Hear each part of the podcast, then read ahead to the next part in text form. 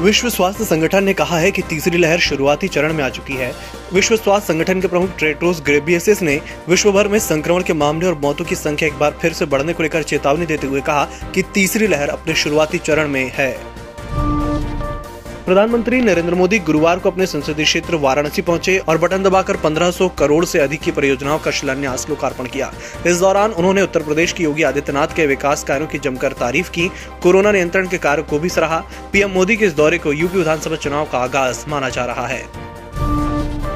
पंजाब कांग्रेस में लंबे समय से चल रही कलह खत्म होती नज़र आ रही है। मीडिया में चल रही खबरों के अनुसार पंजाब कांग्रेस में मतभेद खत्म करने का फॉर्मूला ढूंढ लिया गया है। सीएम कैप्टन अमरिंदर सिंह और नवजोत सिंह सिद्धू के बीच सुलह का फॉर्मूला अब तैयार हो गया है। आखिरकार नाराज़ चल रहे नवजोत सिंह सिद्धू को पार्टी अब प्रदेश कांग्रेस अध्यक्ष बनाने को तैयार हो गई है।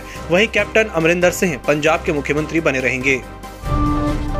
गुजरात की राजधानी गांधीनगर में एयरपोर्ट की तर्ज पर रेलवे स्टेशन बनाया गया है। इसके ऊपर फाइव स्टार होटल भी है। प्रधानमंत्री नरेंद्र मोदी 16 जुलाई को इसका उद्घाटन करेंगे। कार्यक्रम वीडियो कॉन्फ्रेंसिंग के ज़रिए होगा। इसके साथ ही मोदी गुजरात साइंस सिटी में एक्वेटिक एंड रोबोटिक्स गैलरी और नेचर पार्क का भी उद्घाटन करेंगे।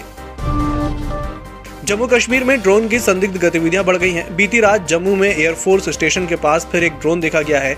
जम्मू कश्मीर में संदिग्ध फ़्लाइट ऑब्जेक्ट दिखने की दो दिन में ये दूसरी घटना है। इससे पहले मंगलवार रात जम्मू कश्मीर के अरनियर सेक्टर में अंतर्राष्ट्रीय सीमा पर एक उड़ने वाली वस्तु देखी गई थी।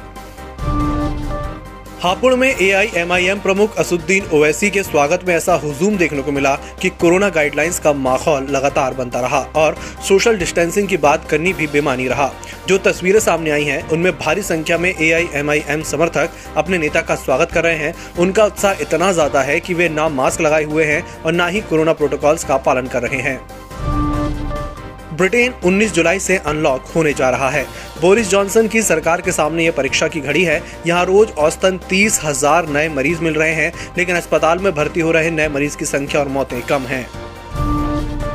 उत्तर भारत और उत्तर पश्चिम भारत में बारिश का दौर जारी है। मौसम विभाग ने अगले चार पाँच दिन में दिल्ली सहित हिमाचल, यूपी और उत्तराखंड में कुछ स्थानों पर भारी से बहुत भारी वर्षा की चेतावनी जारी की है। आईएमडी ने राजस्थान और जम्मू कश्मीर के लिए ऑरेंज अलर्ट जारी किया है। एमपी, छत्तीसगढ़, पंजाब, हरियाणा में आज हल्की से मध्यम बारिश हो सकती है।